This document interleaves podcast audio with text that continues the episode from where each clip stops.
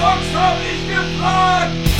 Herzlich willkommen bei Ob du zockst, habe ich gefragt. Der einzigen und besten Podcast-Show über Spiele, die so alt sind wie meine Witze. Mein Name ist Robert hier aus Potsdam und wie immer mit dabei der einzige Grafiktriebtäter, konsolige Sachverständige und Träger des Spiele-Nobelpreises aus Leipzig, Paul. Hallo, Paul. Guten Abend, Robert. Hallo. Ja, wir gucken uns immer noch die Playzone, äh, nicht 2011, nein, Quatsch, 1998. Wow. 1998, 12 gucken wir uns natürlich an. Wie immer gesponsert, nicht gesponsert, sondern einfach mal entliehen von der wunderbaren Seite cultmax.com wo ihr eine ganze Menge andere Magazine auch aus früheren Äras noch finden könnt. DOS-Magazine habe ich gesehen zum Beispiel, finde ich ultra interessant auch, ja, was, man so früher so, was man früher so spannend fand. Wenn man Heinrich Lehnhardt glaubt, dem alteingesessenen deutschen, nein, ich, ja, dem, dem alten Journalisten, dem Urgestein, dem Journalismus-Urgestein Deutschland, dann war das ja so, dass früher nicht, was war der, was hat er gesagt? Genau, Tests war ganz, Drucker waren ganz wichtig so in seiner Zeit, als er äh, zum Journalismus gekommen ist. Drucker waren Druckertests, das war, das war das Wichtigste. Also nicht Grafikkarten, nicht, nicht Monitore, ja. nein, Drucker. Ganz wichtig. Hier der neue Nadeldrucker hier mit sage und schreibe zehn Buchstaben die Sekunde oder was weiß ich. Also, der Wahnsinn. Hatte ich zwischenzeitlich tatsächlich mal selber, also wo ich dann einen Drucker dann ersetzt habe tatsächlich. Hat auch immer noch gut funktioniert. Das erstaunlich war, den konnte man, der hatte noch einen, was ein LPT-Anschluss. Also ist nicht wie heute, wo alles ah, USB ja, ist, sondern ja. wo jede, jedes Gerät seinen eigenen Anschluss hat. Und das war so ein 26-Pin irgendwas Anschluss, ja. So ein Riesenvieh. Und, und dafür gab es dann tatsächlich eine Schnittstelle hinten. Und man konnte geil. sicherlich auch Doom darauf spielen. Man konnte wahrscheinlich Doom darauf spielen. Man kann mit Sicherheit darauf Doom spielen. man kann wahrscheinlich auch mit einer Spielezeitschrift Doom spielen oder so. Wenn man die Dinger richtig blättert oder so, ich weiß es nicht. Oder mit der Biografie von Heinrich Lehnhardt. Oder mit der Biografie von Heinrich Lehnhardt mit den Jahreszahlen oder so. Man genau, da kann man die Jahreszahlen in binäre Zahlen um und wenn man die dann richtig steckt, dann kommt dabei Doom raus. Super geil. Bestimmt. Wir hatten ja letztes, die letzte Folge war ja sehr Tomb Raider heavy. Oh Gott, was ja. auch normal ist bei so einer alteingesessenen Spielreihe natürlich. Und wenn dann der dritte Teil rauskommt, der äh, nicht unbedingt, der daraus besticht, dass er keine Zäsur darstellt, sondern im Prinzip ein aufgewärmter Abklatsch von dem davor war, dann musste man da natürlich ein bisschen näher drauf eingehen. Aber ihr wisst ja, die Zeitschriften sind ja für uns mehr oder weniger eine Entschuldigung, über, über, über Spiele zu ranten. Von unserer Seite. Schon eher. Ich habe und dann eine Seite weiter und dann direkt nach so einem Brecher wie Tomb Raider kommt dann so ein Spiel, was mir überhaupt nichts sagt, Blaze and Blade. Also ein Rollenspiel für ein bis vier Spieler von Soft Gold. Soft Gold sagt mir was, Blaze and Blade sagt mir gar nichts. Tja. Auch die Screenshots sind eher so. Es ist, wow. es ist halt, wie soll man sagen, so klar wie viele RPGs sich aus der Zeit, äh, RPGs, RPGs RP, äh, Man kann es ruhig RPGs sagen. Also ich denke, die, die, die Freundinnen und Freunde da draußen verstehen alle. Genau, ja, also wir, willkommen beim Militärfachmagazin äh, Rocket Propelled Grenade. Äh, Nein, es geht natürlich um die Role-Playing Games. Genau, äh, ähm, die haben sich ja alle irgendwie an dem monströsen Klassiker seiner Zeit orientiert. Das war ja Final Fantasy VII. Yep. Und äh, auch hier hat man halt ja, seine verschiedenen Berufe, ne, Krieger, Priester und so weiter. Und äh, Also du kennst das Spiel. Nee, gespielt habe ich es nicht. Ich hatte das schon mal in einer anderen Ausgabe, ähm, da war mal ein, ein Werbeblatt zu sehen und da haben wir kurz drüber gesprochen und ich äh, hatte mich zu dem, Stimmt, zu, zu ja, dem genau. Zeitpunkt erst gerade damit angefangen zu beschäftigen und ähm, das fehlt halt noch in meiner Sammlung, das Spiel. Also ich habe es noch nicht gespielt. Und von daher. Wir hatten kurz drüber, wir ja, hatten es ja. kurz angerissen. Also genau. es ist, es ist, äh, ich sag mal, die Umgebung, äh, anders als bei Final Fantasy VII, ähm, ist es hier so, dass die Umgebung auch aus Poly, also in Anführungsstrichen Polygonen besteht. Also dass, dass die Umgebung auch 3D ist in dem Sinne.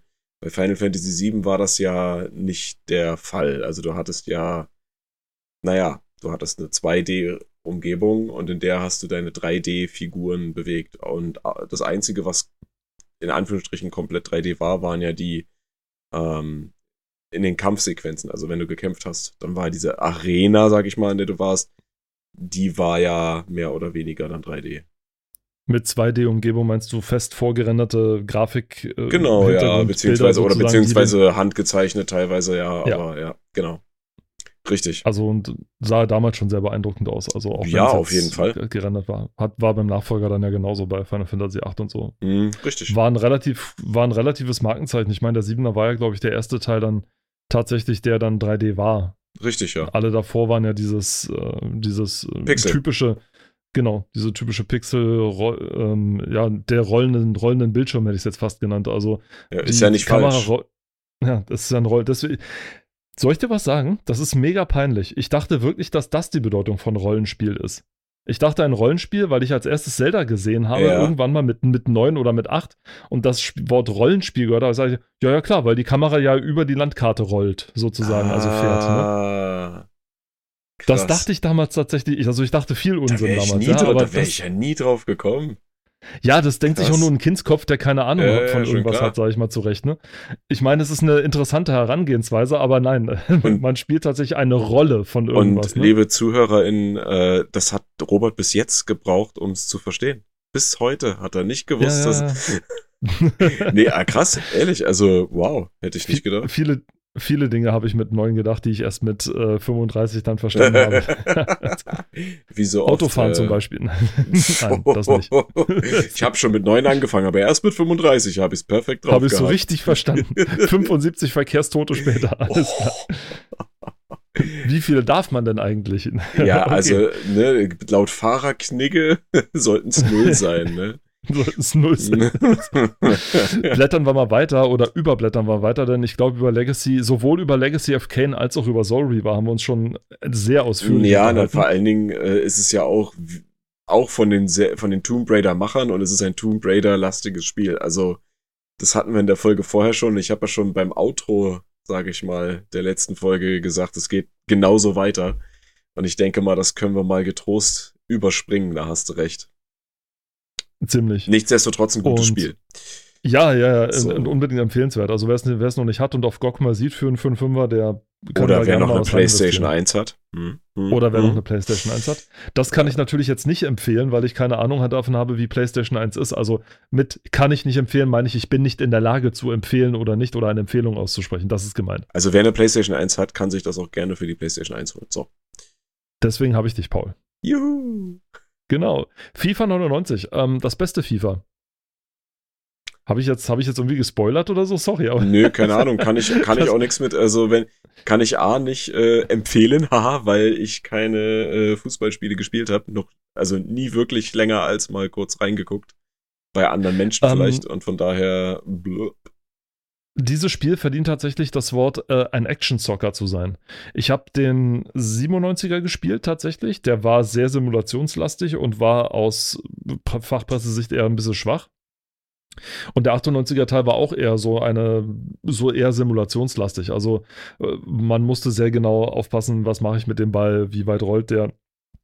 Wie kann ich passen? Wo ist derjenige? Und FIFA 99 war tatsächlich ein sehr, sehr actionreicher Titel, muss ich sagen. Also du konntest so mit zwei, drei Pässen, die ruckzuck gespielt sind, mhm. mal eben schnell über die Mittellinie kommen. Mhm. Und es war auch ein sehr, sehr, sehr schnelles Spiel und ein sehr, sehr geladenes Spiel auch. Also es hat sehr, sehr viel Spaß gemacht. Also mir hat es sehr, sehr viel Spaß gemacht, das zu spielen. Ich habe es länger gespielt als den 97er Teil, glaube ich sogar. Und es hat natürlich, also eine althergebrachte Schwäche der FIFA-Reihe war es bis zum, ich glaube 2001 oder 3, zweier Teil oder so, war es, dass man die Steuerung nicht ändern konnte. Also wenn ah. man die, also die Tastenbelegung konnte man nicht ändern. Also ja, ja, du musstest die Tasten nehmen, die und vorgesehen dachte, waren auf der schon, Tastatur das und das war's. Und ich dachte schon, du meinst jetzt, dass es seit, bis 2001 keine Lootboxen gab. Also. Nein, nein, tatsächlich. Also es Nein, also ich glaube, das war eins von den Spielen. Ich glaube, den 97er Teil konnte man sogar mit der Maus spielen. Also es ging, Was? man hat tatsächlich vor dem, vor dem Match, hat man sich sozusagen entscheidet, entschieden, für welche Rolle, für welche Seite man spielt. Und das hat man gemacht, indem man eigentlich eine ziemlich clevere Sache, hat man das Steuerungselement, was man benutzen wollte, angetippt und zwar in die Richtung der Mannschaft, die man spielen wollte. Du hattest also quasi links und rechts, also zum Beispiel England und Deutschland. Ja. Und wenn du dann die Maus nach links geschoben hast, dann ist sozusagen ein Maus-Icon gekommen und ist dann zu England, sag ich mal, gerollt, ne? Und dann hat derjenige, der mit der Tastatur spielen wollte, hat nach rechts gedrückt und dann konnte er quasi rechts für, ähm, ah, für, okay. für Deutschland spielen. Du konntest sogar mehrere, eine Mannschaft mit mehreren Leuten zusammenspielen. Das ist auch cool. Also nicht nur bei sieben, also nicht nur bei FIFA 97, ich glaube bei 99 ging das auch noch. Ich bin mir jetzt aber nicht ganz so sicher. Und so hast du dann sozusagen die ganzen Dinge hin und her geschoben. Total geil. Holy also shit richtig schlau. Also aus heutiger Sicht, wo ich sagen muss, das ist mal, also das ist wirklich UI at its best. Also gutes Interface-Design ist ja eine Wissenschaft für sich, sagen zumindest diejenigen, die eine Wissenschaft daraus gemacht haben. Komischer mhm. Zufall. Aber die, aber das war dann tatsächlich Ding. Jetzt überlege ich gerade, war das bei 99 dann auch so? Doch, da konntest du auch so die, die Teile einstellen. Also das ist ziemlich stark. Aber also so. Da habe ich jetzt aber mal eine Frage. Ne? Wenn ich ja. hier so mal durch den Artikel lese und dann steht hier sogar mittendrin ganz dick 240 Mannschaften. Ja. Ähm, das ist doch da, also die, die, ich meine, die unterscheiden sich ja nicht, ne, voneinander. Außer dass äh, eine kommt aus England, eine kommt aus, weiß ich nicht, Belgien, eine kommt aus Frankreich, eine kommt aus Deutschland. Äh, es gibt doch nicht wahrscheinlich, also was heißt wahrscheinlich, es gibt doch sicherlich nicht 240 verschiedene Mannschaften in dem Spiel, die sich großartig voneinander unterscheiden, oder? Es gibt sogar 246 Mannschaften im ganzen Spiel. Die sich nicht großartig deswegen, voneinander unterscheiden. Weil die GameStar das äh, so gemacht hat. Also die Mannschaften unterscheiden sich in dem Sinne erstmal grafisch und vom Namen her. Naja, das also ist ja dass klar, auch die Spieler, die, die im Spielen tatsächlich selbst sind. Und spielerisch unterscheiden die sich auch. Also die Mannschaften haben nämlich einzelne Rollenspielwerte, was äh, Laufen, Passen, Schießen und so weiter an, ja. anbetrifft. Oder Eckbälle oder wie gut sie Freistöße bei Freistößen im Allgemeinen sind und so weiter. Das, da unterscheiden sie sich dann und da sind sie halt relativ stark an den lokalen, sag ich mal, an die lokale Stärke angepasst tatsächlich. Also, mhm. wenn du irgendeine Mannschaft von der Elfenbeinküste zum Beispiel spielst oder so, oder von, weiß ich nicht, aus, aus ja. Brasilien oder sowas, dann spielt die oder hat sie dieselben Stärken wie die Mannschaft, sag ich mal, aus Deutschland, der du gerne nachhängst. Das ist so ein bisschen Fanservice im besten Sinne, dass du mhm. tatsächlich, sag ich mal, mit deinem lokalen mit deinem lokalen Liebling spielen kannst oder dein, dein lokales Verliererteam, sage ich mal jetzt ganz blöd gesagt, oder für das, was so klassisch eher am, im unteren Drittel der Tabelle zu finden ist, mhm. dass du das sozusagen zur, zur großen, zum großen Sieg führen kannst. Dazu ist das, sage ich mal, so da. Und das hat dann auch dieselben Stärken und Schwächen. Die Vari sind mal besser, manchmal schlechter gewesen im Laufe der Jahre. Also habe ich zumindest so gehört, weil einige Fans gesagt hat, ja, die Bayern haben sie dieses Mal gut getroffen. Warum sie bei Dortmund jetzt das und das gemacht haben, weiß ich nicht. Das geht zu, schon zu stark in den richtigen Fußball rein und schon weniger um das Spiel. Ja.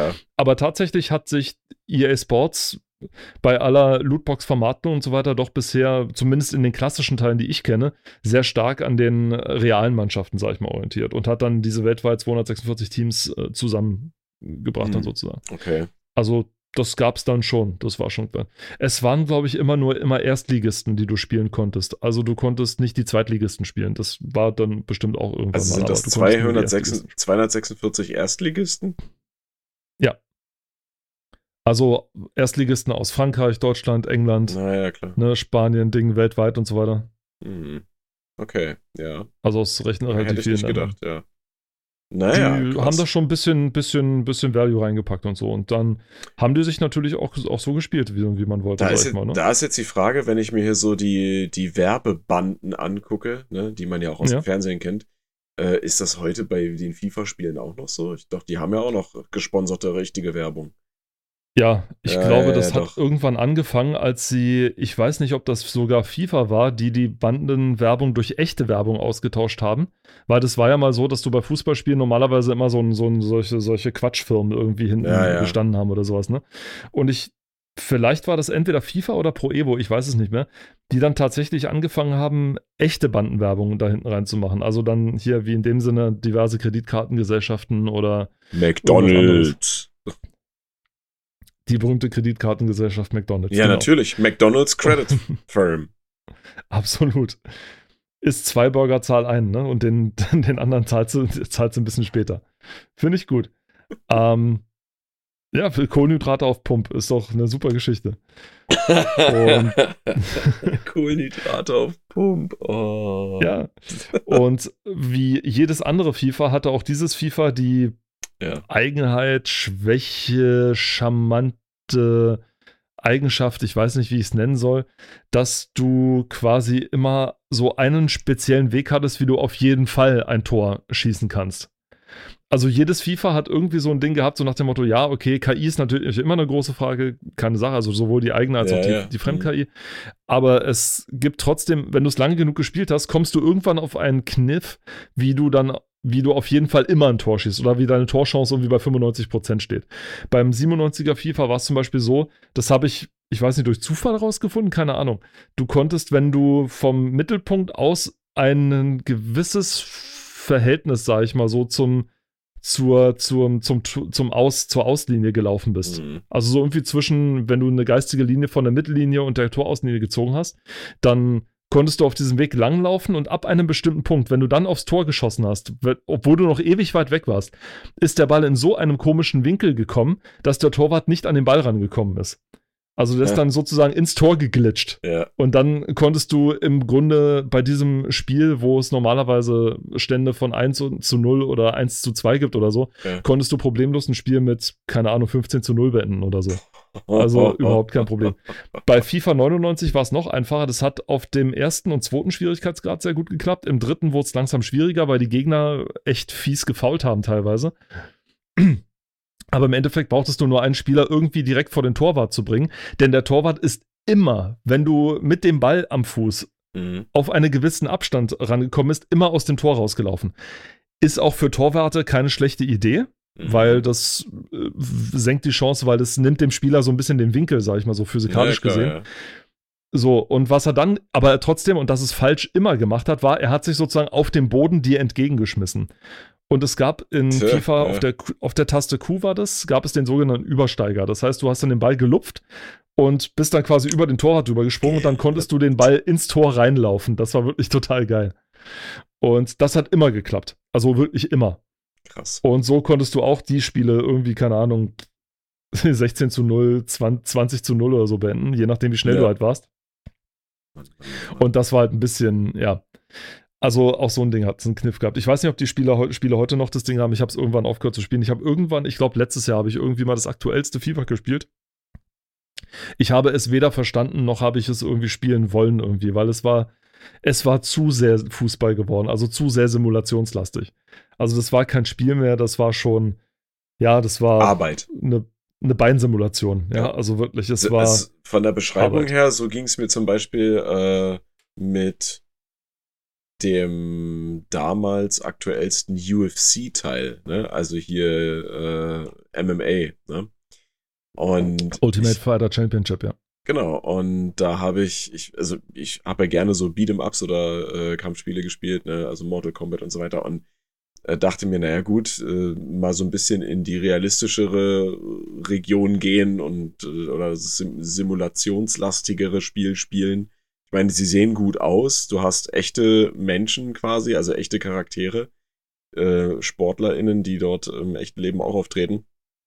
Und hab den damals, das war der dritte Teil, mittlerweile gibt es ja schon den vierten, ähm, mir besorgt und gespielt. Und ich habe, keine Ahnung, nach, nach einer Stunde oder so ausgemacht, weil es war zu komplex irgendwie für mich. Also für das, was ich an Erwartungen reingesetzt habe, war es dann doch zu komplex und ich hatte zu dem Zeitpunkt kein, keine Laune mehr, mich da weiter einzufuchsen, so mit den ganzen äh, Kontern und äh, Submissions und so weiter und die verschiedenen Kampfstile. Ähm, nee. Nee, das war mir dann auch zu simulationslastig dann doch und da habe ich auch gesagt, äh, das lasse ich lieber. Ja. Deswegen, also das kommt natürlich auf den Geschmack an und ja, die Leute, Fall, die, die, Fans, die Fans, die mit der Zeit, sage ich mal, da mitgewachsen sind, sage ich mal so, die, mm, denen wird das natürlich entweder nicht aufgefallen sein oder werden es sogar begrüßt haben. Ja.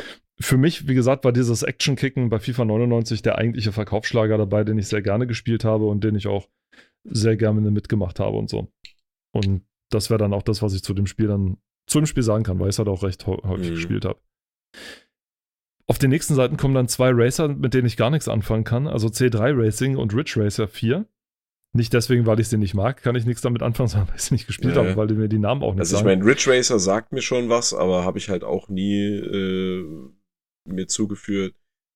C C3 oder C3 Racing, da same, da kann ich gar nichts zu sagen, weil das kenne ich noch nicht mal vom Namen her. Also, ja, höchstens die Firmen hier, Infograms oder Infogramm, je nachdem, wie man es sagen möchte. Also Infogramm und Namco. Also heute, heute, heute Ubisoft Namco kennt man dann auch, ne? Ja.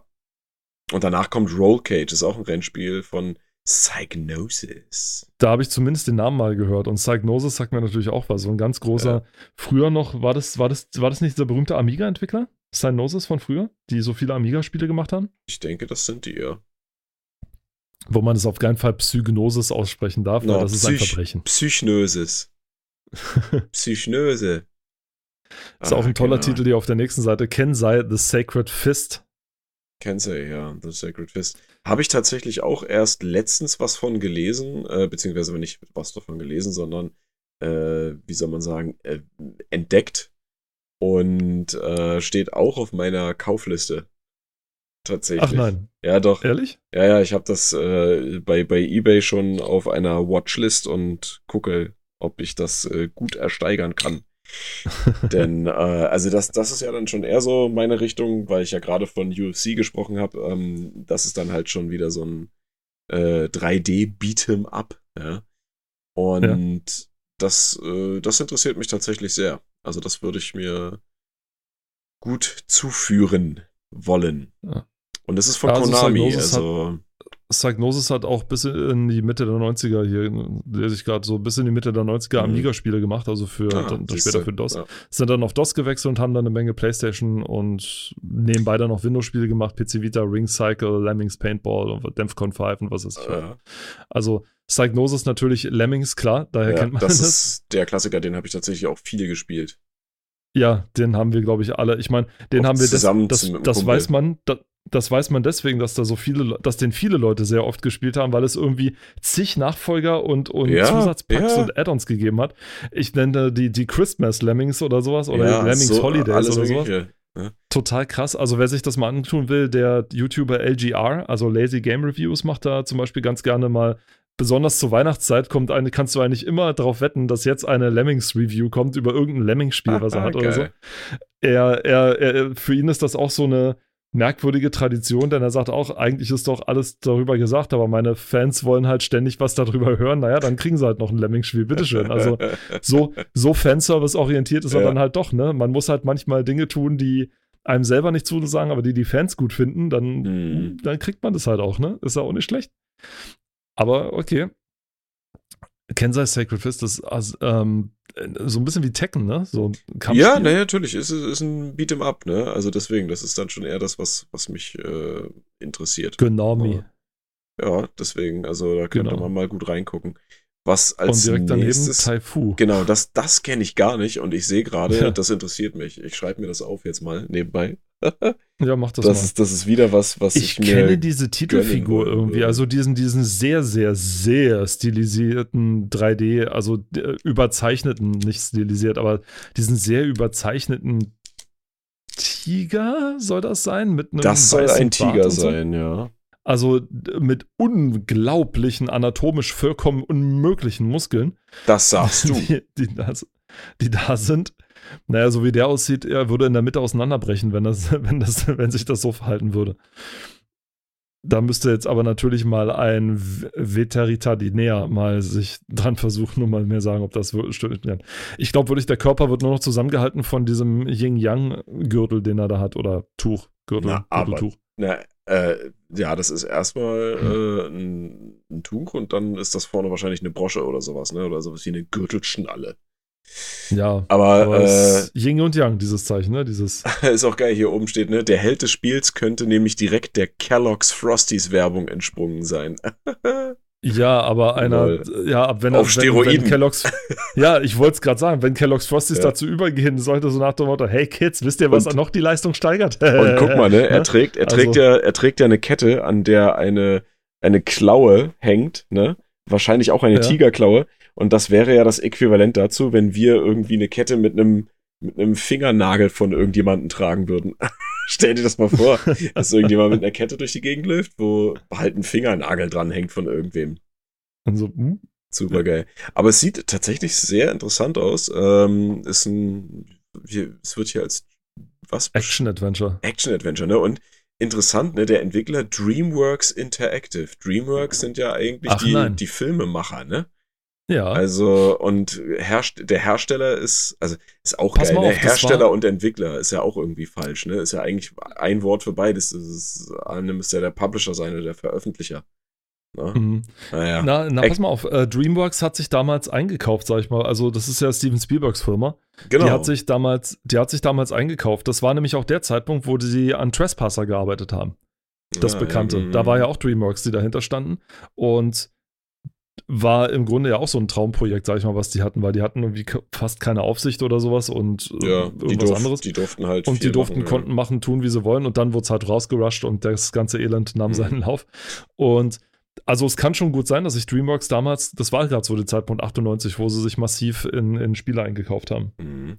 Weil Spielberg ja auch so ein unter Spielefan anderem, ist. ja, unter anderem auch, ähm, und das hat zum Beispiel ja auch mit der ganzen äh, Saving Private Ryan, also Soldat James Ryan Geschichte zu tun, oder später dann zumindest. Die haben ja auch ähm, die Medal of Honor Teile, die ersten, da haben die auch mitgemischt. Ja, also Hm. das, das allererste Medal of Honor und äh, dann, also das, das, was nicht ganz so gut war, da was noch so in den Kinderschuhen gesteckt hat dann und dann gab es ja den Nachfolger auch für die PlayStation 2, das war ja dann schon viel, viel besser. Und die haben ja auch für den guten Soundtrack gesorgt zum Beispiel und ähm, naja, für, für die gute Soundkulisse und so weiter und für die richtige Story. Und äh, da haben die echt einen guten Job geleistet, muss man sagen. Ne? Ich war übrigens wirklich sehr, sehr überrascht, wie ich eine Doku von über Medal of Honor gesehen habe und dann so mich gefreut habe, so, ah ja, das erste Medal of Honor und dann so, was ist das denn? Und dann kam dann für die Playstation raus. so. Ja, Und das war für mich so, hä? Das Mhm. kam als erstes für die Playstation? ja. Oha, wieder was gelernt. Ich, wusste das damals nicht. Und da so, Ja. ach, okay. War das zufälligerweise diese The Rise and Fall of Medal of Honor, was du Kann gesehen sein. hast? Weil das habe ich mir auch mal angeguckt. Ähm, und da geht's halt tatsächlich darum, weil das, das Franchise Medal of Honor ist ja eigentlich tot. Also das, das gibt's ja Eigentlich. so gar nicht mehr. Aber Es ist den, Ehren, aber- den, Ehren, den ehrenlosen Tod mit Es- Warfighter gestorben. es, es kommt vielleicht, vielleicht kommt's ja wieder, genauso wie, jetzt haltet euch fest, Schlecker kommt wieder. Kennt ihr die, Super, die Supermarktkette Ha. Schlecker? Die ist ja vor Haben ein, sie nicht vermisst. Ja, sie ist ja vor einigen Jahren, na, vor einigen Jahren ist gut. Vor längerer Zeit ist sie ja, naja, insolvent gegangen. Alle haben ihren Job verloren, also alle Normalangestellten, ne? Und jetzt tatsächlich ein österreichischer Investor oder ein österreichisches Unternehmen bringt die Kette wieder zurück. Die haben, Bull. die haben Schlecker gekauft, ja? Nein. und bringen Schlecker zurück. Und jetzt hoffe ich ja, wenn so eine Scheiße schon passiert, ja, dann wird ja wohl auch mal so ein Franchise wie Medal of Honor wiederkommen. Und aber richtig in den Arsch treten. Du, notfalls von Ubisoft. Also, ich meine, die schmeißen, wie hat der eine gesagt, was Ubisoft gerade macht, ist, die nehmen quasi alles, was sie haben, schmeißen es gegen die Wand und sehen, und sehen zu. Das ist so ein amerikanisches äh, Slang-Ding eigentlich, ne? And See what sticks, ja. Ja. Die schmeißen es gegen die Wand und sehen mal, was kleben bleibt. so Meistens ist ungefähr. es scheiße, was kleben bleibt.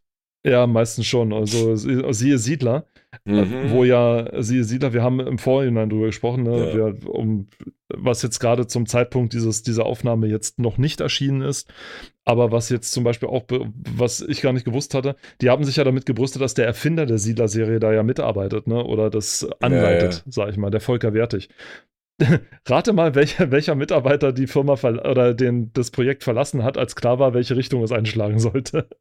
Der Gründer? Ja, der Volker ist, ist gegangen, als Ubisoft ihm gezeigt hat, was sie jetzt mit der Serie vorhaben, um es nämlich von einem Aufbauspiel in ein So Fantasy traurig, ey. RTS äh, umzuwandeln. Es So ist traurig. fürchterlich. Reden wir nicht weiter drüber. Ja. Es macht mich Nee, aber das, aber das ist halt, das, das ist halt so krass, ne? Ähm, Medal of Honor ist ja dann mit, wie du schon sagst, mit Warfighter, das war das letzte dann, äh, glaube ich, genau. Das, den Ehrentod gestorben. Äh, das, das, das hat so schlecht abgeschnitten. Es gibt dann ja noch den Multiplayer-Part, aber der wird halt auch gar nicht mehr so wirklich gezockt. Da wurden dann, glaube ich, auch die Server eingestellt.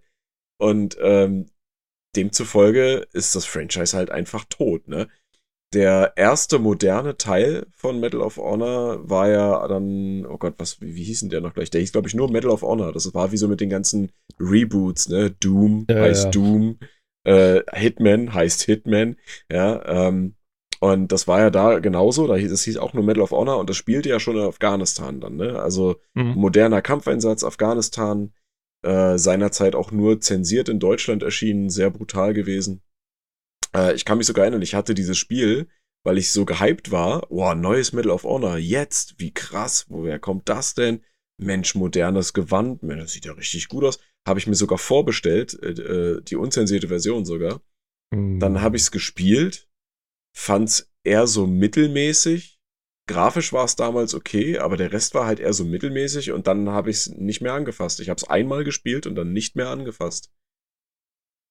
Also das. Wobei ich sagen muss, dass die, das, also ich habe es auch gespielt, ja. äh, dann lange Zeit später, weil es so, ich habe es gespielt trotz dessen, dass die meisten Zeitschriften oder die meisten Leute, Zeitschriften eigentlich gesagt haben, das kommt nicht an Call of Duty ran. Ja, ja, ja. Äh, deswegen so nach dem Motto. Aber es war halt so ein, oder es bietet sich an Call of Duty an, schafft es aber nicht ganz. Ja. Ich muss mal ganz ehrlich sagen, ich fand das Spiel von dem, von dem, wie, sag ich mal, die Leute da interagieren untereinander oder von dem, wie, sag ich mal, die Einsätze ja, aufgebaut ja. sind, wesentlich realer an der Realität dran oder wesentlich ja, authentischer. Gut, ja, das ist, so. das ist, ja, das stimmt als bei Call of Duty, weil bei das Call of Duty, wobei natürlich auch bei Medal of Honor eine Menge künstlerische Freiheiten einfach gelaufen sind, ja, die so in echt nicht Ding, ja, also ein Dra Hubschrauber, der keine Drama Ahnung mit nee, 4 Milliarden. Dramatisierung ist auf jeden Fall dabei, das ist ja wie bei Call of Duty ja, auch, ne, in der Story. Aber, aber so zum Beispiel wie, wie die ja. Amerikaner, gerade im Original, sag ich mal, die deutsche Übersetzung schmeißt die weg und fasst sie nicht an, bitte nicht, das ist fürchterlich.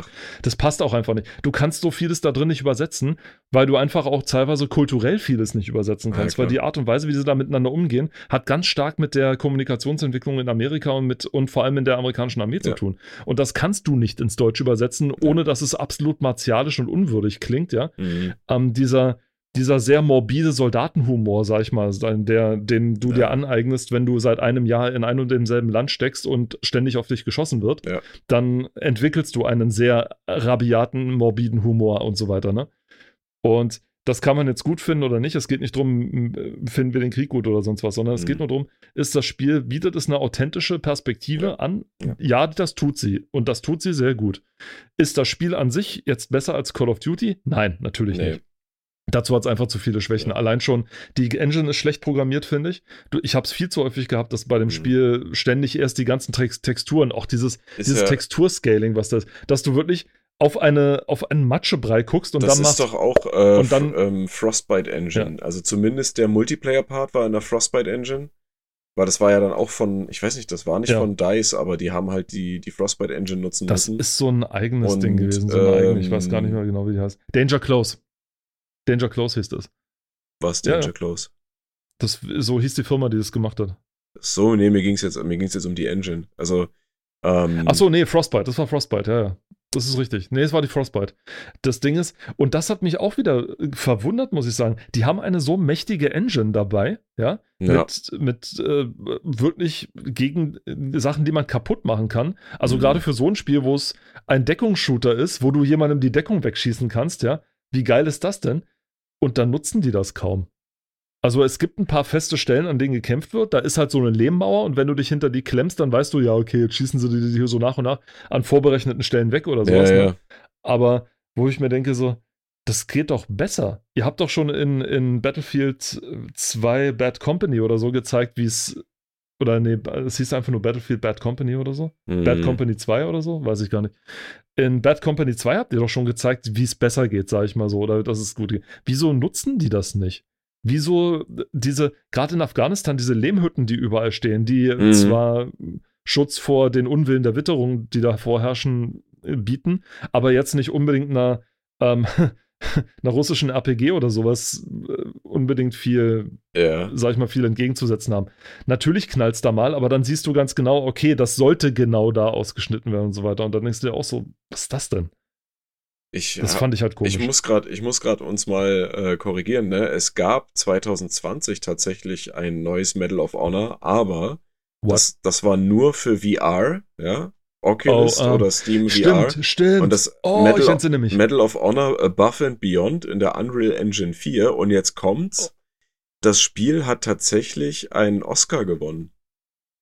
Einen Oscar? Jetzt frage ich mich, wie geht das? Ähm, es hat den Oscar gewonnen in der, warte mal, jetzt muss ich mal kurz gucken. Das interessiert mich jetzt tatsächlich hier. äh, also, ah, halt, nein, nein, nein, nein, halt, stopp. Also nicht das Spiel, sondern das Spiel beinhaltet eine kurze Dokument, äh, ähm, äh, wie sagt ah. man, eine, äh, einen kurzen Dokumentarfilm. Und dieser Doku, dieser Doku, nee, kein Making-of. Dieser. Behind the Scenes. Nein, ein Dokumentarfilm. Oh, okay. Das Spiel beinhaltet einen Dokumentarfilm. Ähm, und dieser Dokumentarfilm, der hat einen Oscar gewonnen. So. Ähm, was auch schon mal viel heißt. Aber äh, dieses Spiel, das ist so völlig an mir vorbei und wahrscheinlich auch an vielen anderen vorbeigegangen. Äh, und die, an denen es nicht vorbeigegangen ist, der kann sich auf Steam gerne mal die Bewertungen, also die durchweg schlechten Bewertungen äh, teilweise durchlesen. Die haben das Ding gehasst. Und also die haben das auseinandergenommen wie sonst. Die, die Sache ist halt die, äh, dass das Medal of Honor von 2010, das war ja das, was ich noch gespielt habe. Warfighter dann schon gar nicht mehr, weil das, das wurde ja auch übelst zerrissen und das hat mich auch gar nicht mehr interessiert. ähm, und ja, das, das, das ist halt eine einzige Sache ist mir aus dem Spiel tatsächlich im Gedächtnis geblieben.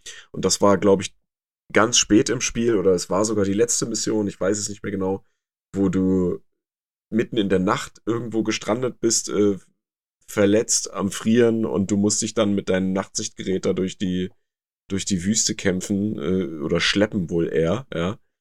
Und ähm, das war eine sehr, ich, ich weiß nicht warum, eine sehr eindrucksvolle ähm, Mission. Und wie ich gerade sehe, äh, das war nämlich das Ding, wo ich mir nicht ganz sicher war. Das Spiel, das Hauptspiel, also Singleplayer, das war in der Unreal Engine 3. Und der Multiplayer-Part war dann in der Frostbite Engine, aber 1.5. Ah, okay. Also keine Ahnung, warum man das so macht, aber ja. Und also ich habe Warf, ja und DICE war auch mit, äh, mit dran beteiligt an dem Multiplayer-Part. Deswegen die Frostbite Engine. Hm. Na, weil die wahrscheinlich ja. mit Battlefield äh, Erfahrung haben. Ja, wahrscheinlich deswegen. Und also ich habe hm. Warfighter gespielt, tatsächlich. Also im Singleplayer, Multiplayer interessiert mich ja nicht. Ja. Aber ich habe äh, Warfighter gespielt, ja. durchgespielt, auch komplett. Okay. Es war zuweilen sehr viel Arbeit. Und zum Schluss hin war es dann auch irgendwann so ein bisschen ermüdend, sag ich mal so, weil du halt ständig und immer wieder gemerkt hast, okay, jetzt versuchen sie irgendwie, jetzt versuchen sie irgendwie einfach nur Zeit mhm. zu strecken oder sowas, ja. Und es hat auch so kleine, so kleine Nervtöter so drin gehabt, so nach dem Motto, dass du manchmal so diesen Effekt hast, dass du quasi bei so einer Scharfschützenmission war das, dass du auf den Gegner schießt und merkst, okay, das Spiel wollte gar nicht, dass ich jetzt, jetzt auf ihn schieße, weil ja. meine Kugel an so einer, an so einer unsichtbaren Wand vor ihm abgeprallt ist oder sowas. Mhm. Also du siehst genau, er hätte ihn treffen müssen, aber es macht Blick, okay, und äh, nichts passiert. Obwohl die ganze Zeit vorher immer was passiert ist, wenn du mhm. auf jemanden geschossen hast. Also, das sind so kleine Nervtöter. Was cool war an dem Spiel oder was wirklich Spaß gemacht hat, war zum Beispiel, es gibt eine Autoverfolgungsjagd im Spiel, wo witzigerweise die Engine wechselt. Also, das ist dann tatsächlich du siehst, okay, das Hauptspiel minimiert sich plötzlich, ja. dann wird was maximiert. Plötzlich war, das, äh, war die Spracheinstellung komplett anders, also war jetzt Deutsch, obwohl ich Englisch eingestellt hatte. Und dann konntest du Auto fahren und so weiter. Und dann ja. saß du wirklich in einem, in einem, das war sehr merkwürdig, aber es war ein, auf der anderen Seite muss man sagen, es war sehr gut gemacht. Also es war spannend, es war sehr hübsch anzusehen, es mhm. hatte einen sehr schönen Action-Faktor, sehr guten Chaos-Faktor. Und es war auch mal endlich ein schönes Ausbrechen aus diesem, aus diesem Deckungsshooter einerlei, sag ich mal. Mhm. Und hey, gerne mehr. Das hat Spaß gemacht. Das war schön, das war cool. Einfach mal so ein bisschen Abwechslung mit reinbringen. Das ist vollkommen in Ordnung. Und ja, und dann wechselt es halt wieder. Und was genervt hat an dem Spiel, waren die, waren so ein bisschen die Zwischensequenzen. Also das Spiel hat eine sehr aufgesetzte Story. Oder, sag ich mhm. mal, so, oder einen sehr aufgesetzten, na, wie soll ich das sagen? Es gibt einen roten Faden im Spiel natürlich, ne? Man sucht irgendeinen Terroristen, der für irgendeinen Angriff, bla bla bla, zu, zur, ja, äh, und so weiter, ne? Man sucht Terroristen. Okay, gut, alles klar, kein Problem. Ich brauche nicht, das ist ein, das ist ein, das ist ein Shooter. Ich brauche ja, nicht viel Story, ja. Und Nee, das ist wie John Carmack mal gesagt hat, mal bei, bei Actionspielen, wie hat er gesagt, ist das wie in einem, ist, ist mit der Handlung wie mit der Handlung von einem Pornofilm. Man denkt mal, dass einer da ist, aber er ist nicht wirklich relevant oder irgendwie sowas. Und ähm, kann man jetzt sehen, wie man will. Half-Life hat bewiesen, dass es auch anders geht, aber okay. Ja, klar, ja. Und Und der rote Faden ist das. Aber dann mischen sie da halt so ein, so ein Familiending mit rein, ja. Der Elitesoldat ist halt hin und her gerissen, dass er seine Familie halt nicht verlieren möchte, mhm. weil die sich immer mehr von ihm entfremdet und so weiter. Und auf der anderen Seite möchte er halt, dass die, möchte er halt seinem Land dienen und, und, und mhm.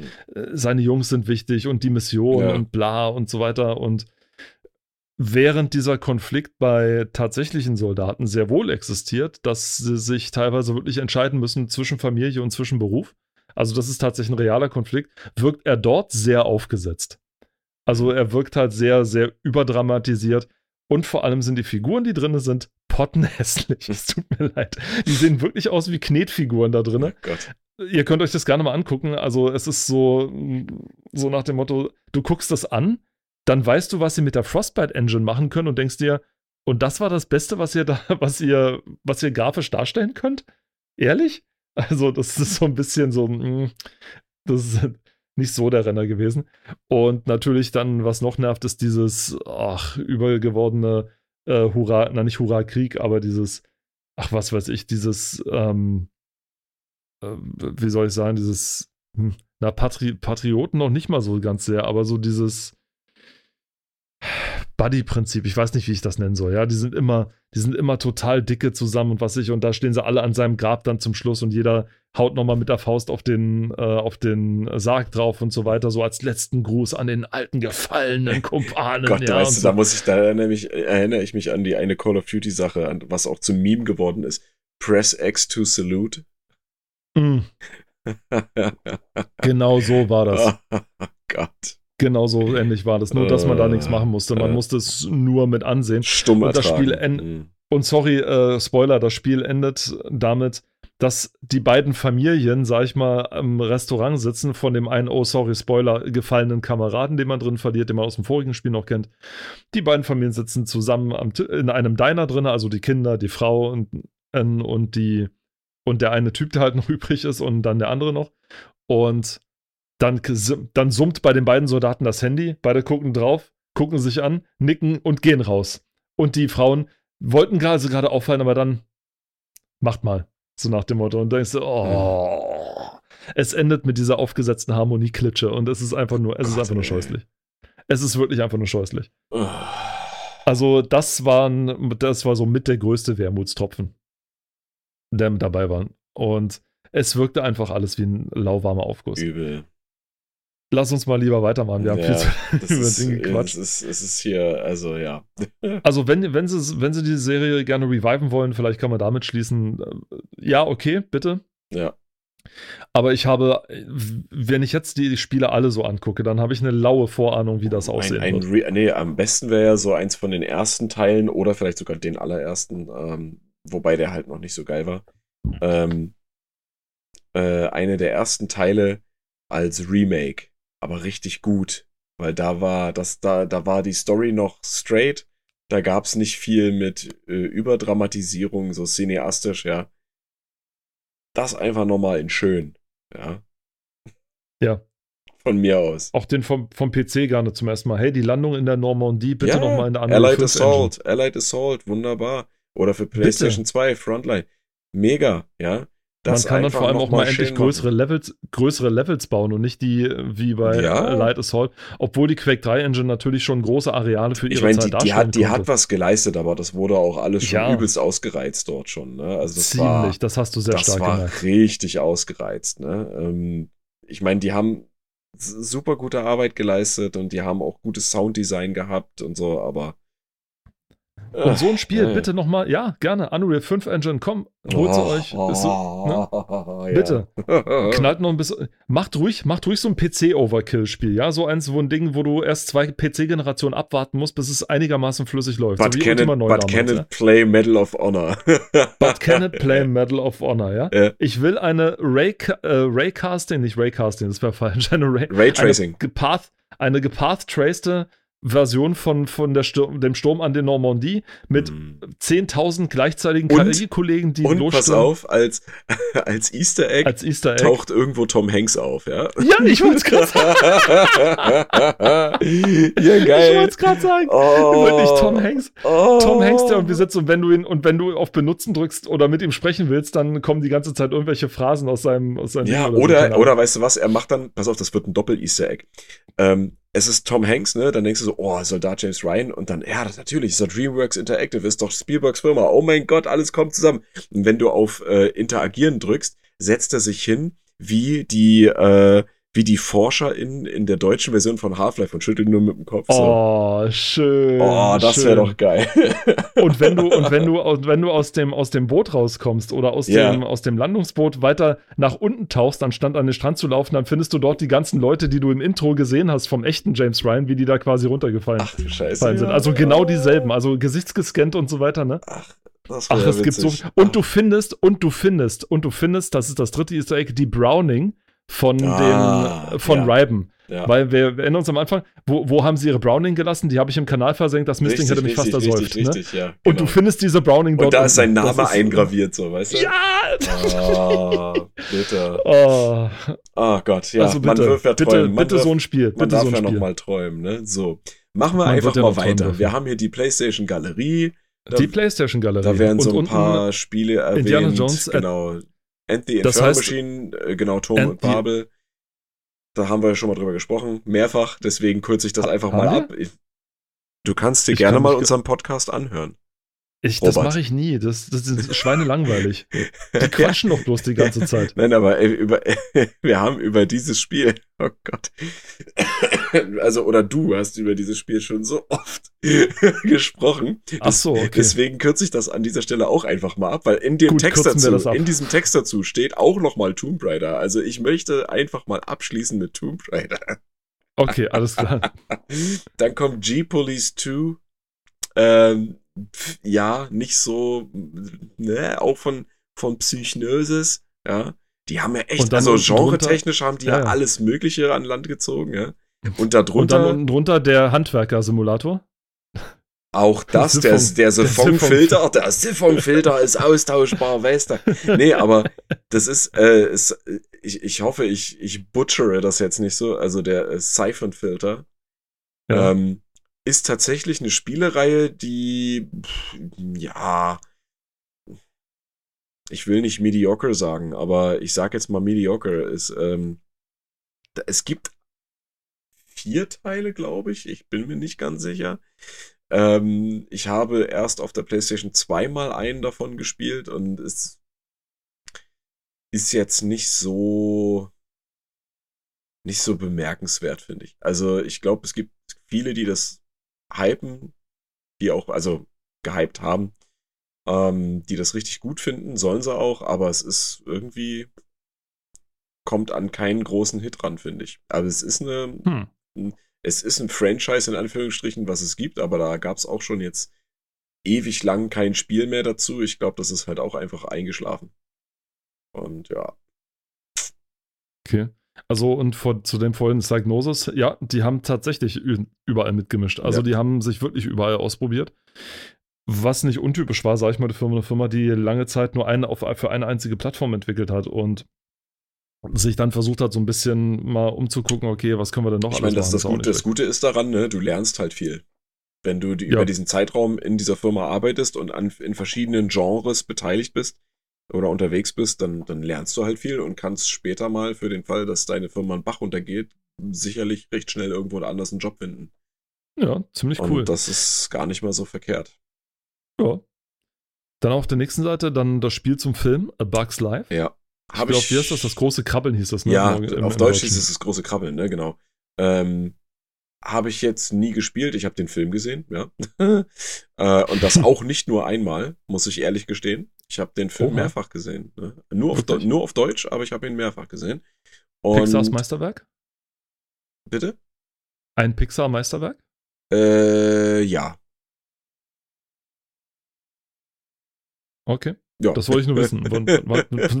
ja, ähm, das hat jetzt aber, aber ich habe, aber wie gesagt, das, das Spiel habe ich halt nicht äh, gespielt und ich glaube, das war auch nicht so schlimm, weil das ist ja ein Lizenztitel und der scheint von den Screenshots her sieht er sehr solide aus, sieht recht schön aus, auch für PlayStation-Verhältnisse, sage ich mal. Aber ich glaube, es ist nicht schlimm, wenn man diesen dieses Spiel nicht gespielt hat. Dann, das war auch eher für Kinder. Also es gab. Das ist ja meine, egal. Also, es, nee, nee, ich, das meine ich nicht. Also ich meine, es gab, es gab damals, also ich weiß, dass es damals einen Haufen oder sehr viele Lizenztitel teilweise gab für, gerade für so, so Filme, die eher so an ein jüngeres Publikum gerichtet waren, sag ich mal so, die dann aber auch, sag ich mal, von der Spielequalität her jetzt nicht so schlecht waren. Also wo man höchstens sagen könnte, ja, es ist halt für eine ganz spezielle Zielgruppe, ja. ja. Aber schlecht waren die Spiele da in dem Sinne nicht. Also Filme, die zu spielen wurden, haben keine so schlechte Rekord wie andersrum. Also Filme, die Filme, die aus Spielen entstanden sind. ich, ich, so. ich, nenne da mal nur einen Namen, Uwe Boll. Uwe ja. Boll, ja. Genau, der einzig, also pass auf, der einzig gute Film, den Uwe Boll hervorgebracht hat, der mal ein, der mal ein Spiel gewesen ist oder ein, oder der noch ein Spiel ist, ist der Postal-Film. So, der Postal-Film das lassen wir jetzt einfach mal sacken. der Postal-Film, der ist so falsch und so schlecht, dass er eigentlich wieder gut ist. Und ich muss sagen, dass der Hauptdarsteller ein echt geiler Typ ist. Also der spielt diese Rolle total genial. Er hat zwar nicht die Stimme vom Postal Dude, ja, aber äh, der, der bringt das einfach übelst gut rüber. Und, oh Gott, ähm, Ralf Möller spielt mit. Ne? Natürlich tut er das. Und das, äh, ja, er spielt natürlich einen Deutschen. Ja? Wer hätte es gedacht? Hätte ich jetzt nicht gedacht, ja. ja. Also, äh, genau. Auf jeden Fall, das ist ein Film, der ist richtig toll, weil am Ende gibt es ein Happy End. Osama Bin Laden und äh, George Bush ziehen Hand in Hand hüpfend dem Sonnenuntergang entgegen. Oh mein Gott, das habe ich gesehen. Jetzt, wo du sagst. ja, also das Großartig. ist der, der, der, das ist ein Film, wenn man den, das Spiel mag oder die Spielreihe, dann kann man den Film auch gucken. So. Also das, da, da hat der Uwe Boll tatsächlich mal was gut gemacht. Und vielleicht auch unfreiwillig, vielleicht hat er sich ein bisschen anders vorgestellt, aber. Vielleicht, aber das war sogar so, dass der, ähm, der Film, wenn du den in der Special Edition gekauft hast, lag dem sogar äh, der zweite Teil von Postal als Spiel mit dabei. Hm. Also nicht hier in Deutschland, da nicht, klar. Aber anderweitig, in anderen Ländern. Spielverderber. Ja. Hab ich letztens schon wieder so geärgert, dieses, äh, diese Quasi-Zensur. Fand ich ein bisschen blöd. Das erste Postal gibt es übrigens als Redux, hast du das gewusst? Ja, ich weiß. Ich habe also ich hab, ich hab alle Postal-Teile. Alle. Sehr gut. Sehr Wirklich gut. alle. ich möchte nochmal betonen, alle. Ja, mir geht's aber eher darum, auch um den dritten. Das, was ja kein, ist ja kein Original, ah. das, der dritte Teil ist ja kein Original-Postal-Teil, denn er ist ja nicht von Running with Scissors gemacht worden. Und wer die Firma kennt und die Spiele kennt, weiß, dass die sich selber auch echt gerne mal auf den Arm nehmen. Und die bieten bei sich im Shop, das ist ja eine amerikanische Firma, die bieten bei sich im Shop ein äh, ein Bundle an mit allen Teilen, die es gibt, also auch die Add-ons und so weiter, ja, wo auch der dritte Teil mit drin ist. Und in der Auflistung steht hinter jedem Teil, wann der erschienen ist und was dazu, also noch, noch ein kurzer Satz. Und beim dritten Teil steht dann halt ähm, irgendwie so, ah, fuck it, ist zwar nicht unser Teil, aber weil wir halt eine Komplett Edition rausbringen, we might as well include it, ja, so, weißt du? ähm, super geil. Schön. Also, schön. ja, und ich, ich weiß, äh, das ist eine sehr, sehr, äh, ja, wie würde man sagen, ne, ein Spiele-Franchise, was die Gemüter anheizt. Ja. Aber man muss, man muss sie mal als das betrachten, was sie ist. Sie ist halt Satire und durch und durch Satire. Und sie ist halt nicht das, was zum Beispiel das Spiel von der polnischen Firma, ich glaube, oh. Destruction Games oh. oder Destructive Games heißt. Äh, Hatred, Hatred, ja.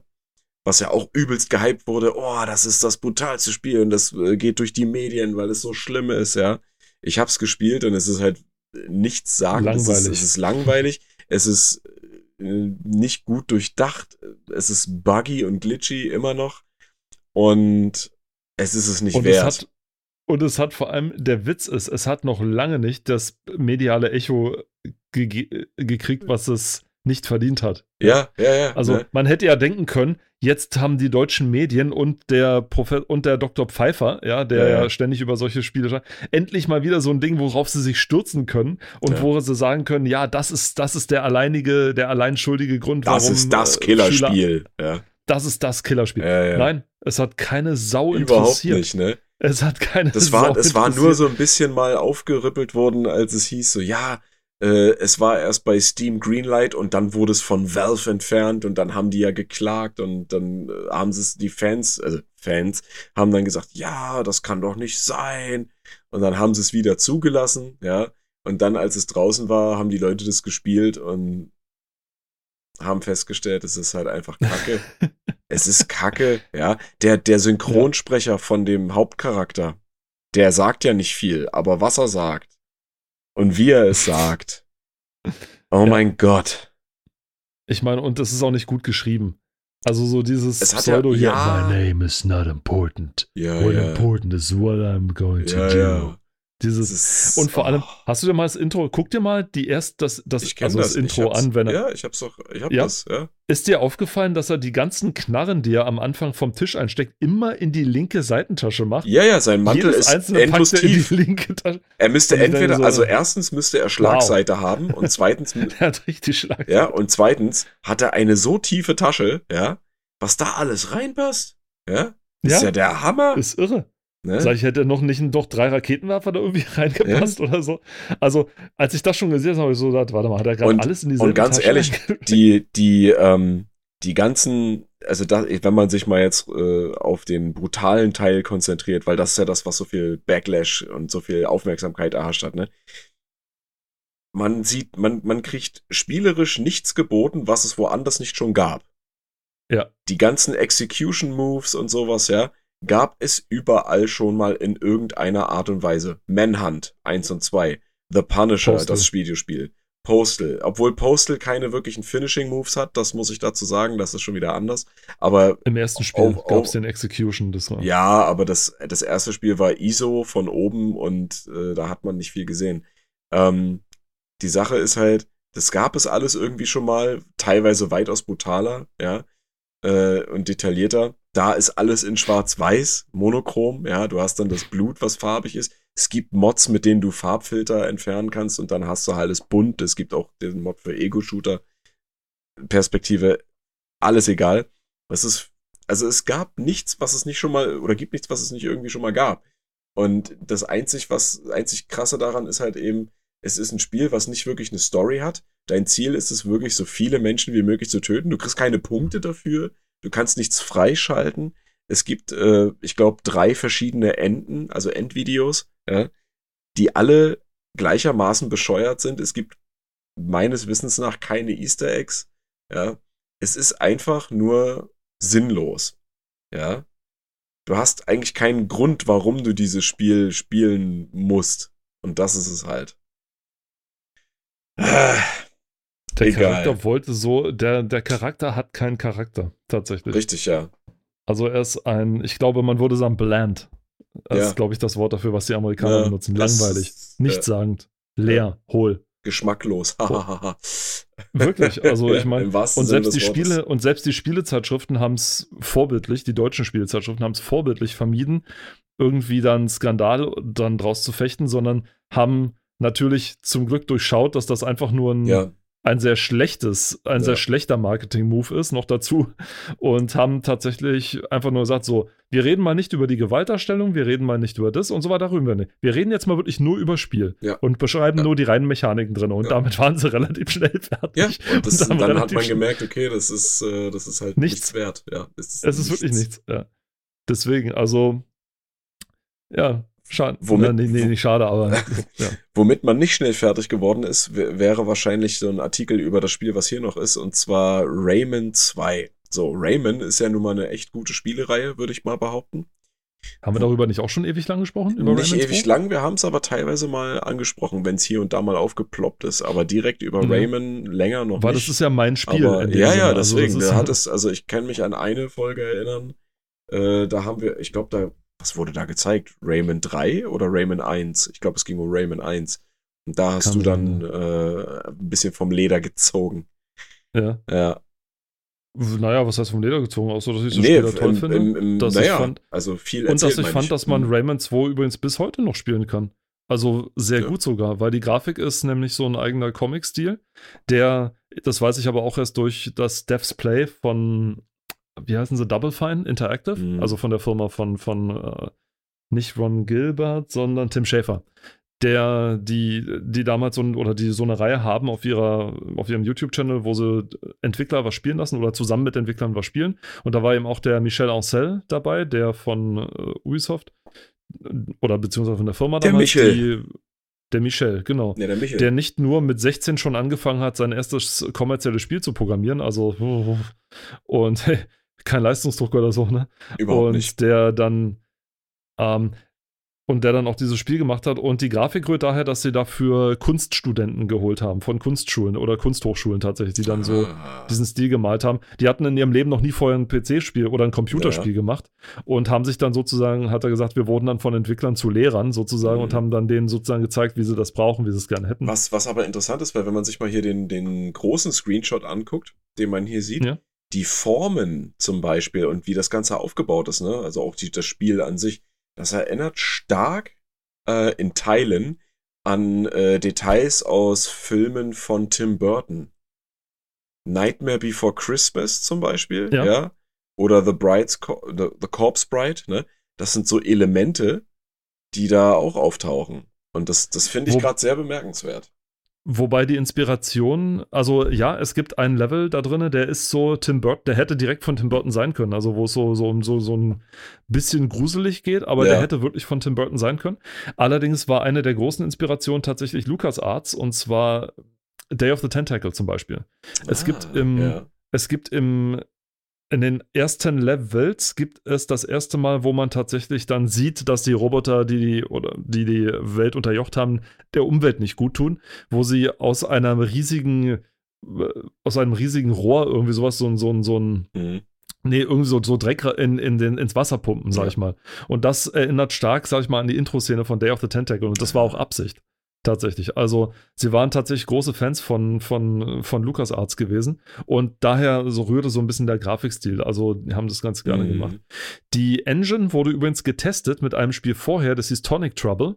Wenn du das mal gehört hast, das war mit so ja, einem ich. ja, lilafarbenen, ja, ja, mit so einem lilafarbenen Ausrufezeichen, der ein total süßes Intro hat, wo mir die, kurz die Tränen gekommen sind, weil der so I wasn't supposed to have the fields, ja. Und so, so.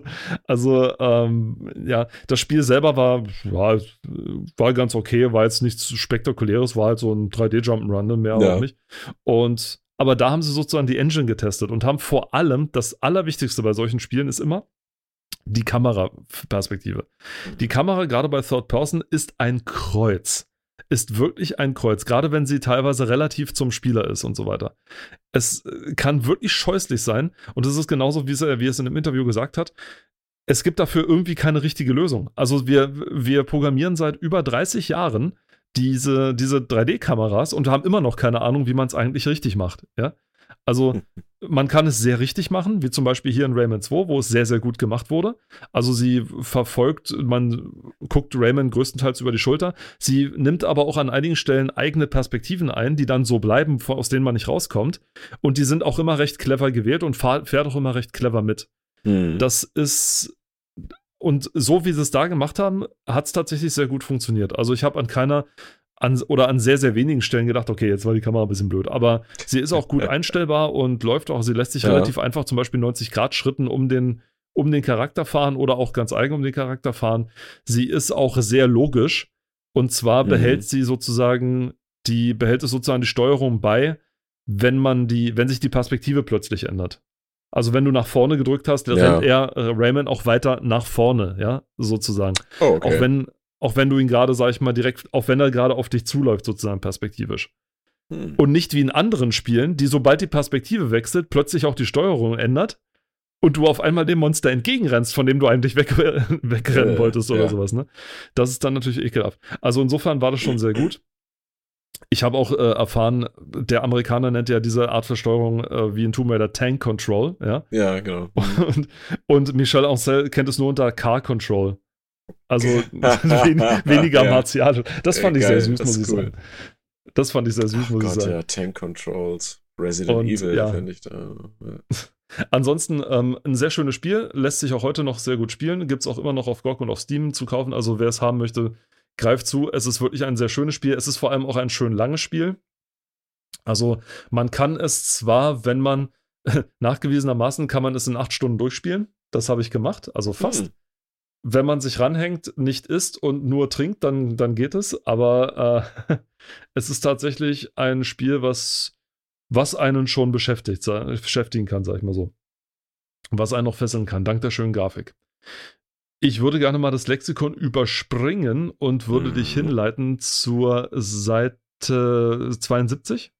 Oh, da bist du aber weit gesprungen. Ja, ja, das ist, äh, geht relativ 72. weiter. Ja. 72. Das ist so eines, genau, da kannst du, glaube ich, auch noch so ein bisschen was dazu sagen, oder? Nee. Kann ich nicht. Ah, okay, schade. ich musste gerade gucken, okay, ob er. Diese, man hat gerade nicht gesehen, ob er den Kopf schüttelt oder nicht. Aber äh, Oddworld, Abys. Äh, Ach so, Apes, hä? Nicht Abi, ich dachte mal ah, Apes Exo. Warte, warte, ich bin auf der falschen Seite. Weil die Magazin, Magazinseite 72. Ja, nee, dann, dann musst du mir die, die, die Dings-Seite sagen. Das die Adobe-Seite 69, ja. Nee, 68. Du hast Doppelansicht wahrscheinlich. Ich habe die Einzelansicht. Tatsächlich. Ähm, 68. Ja, da, ja, nee, dazu kann ich was sagen. Na, das, also. Ja, also bitte. bitte. Zu Exodus oder zu Odyssey oder, oder sogar New and Tasty? Nein, ähm, was, was ich tatsächlich gespielt habe, war äh, nur der allererste Teil. Und den habe ich aber auch nicht auf einer Playstation gespielt, sondern das gibt, also, äh, gibt's ja auch auf dem PC das habe ich bei meinem Halbbruder gespielt. Oh. Damals noch. Der hatte das. Und der hatte auch noch so tolle Sachen wie Joysticks und sowas. Was heute ja äh, nicht mehr so en vogue ist. Ja.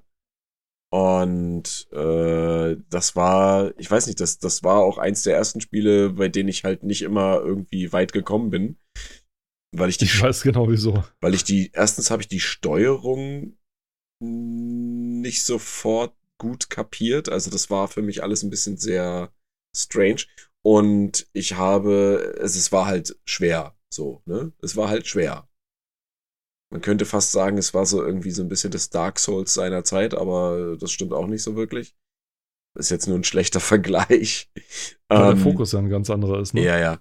Aber so das Setting, die Grafik, das Sounddesign, die, die Rätsel und ähm, auch, auch die, die Videosequenzen, die Erzählung, das Narrativ, äh, die Story, das, das war sehr beeindruckend. Das war was völlig anderes irgendwie, so fernab von dem ganzen Hightech-Scheiß, äh, Rollenspiel, Spiele, äh, Racing und so weiter. Es war was völlig anderes. Und das hat, äh, das hat auf jeden Fall einen bleibenden Eindruck hinterlassen. Ich muss aber ehrlich vielleicht, gestehen, dass vielleicht ich, ganz ja. Ja, vielleicht erklären wir kurz den Leuten, die gar nicht wissen, worum es geht oder worum wir, worüber wir sprechen oder die Na, vielleicht es geht um die den, Spielreihe gar nicht es, kennen. Es geht um den besten Mitarbeiter. Kann man so sagen, nein. Ähm, Abe äh, ist ein Alien. Kann man nicht anders sagen. Ja. Äh, der. Ein Mudokan. Ja, Nee, Mudokon.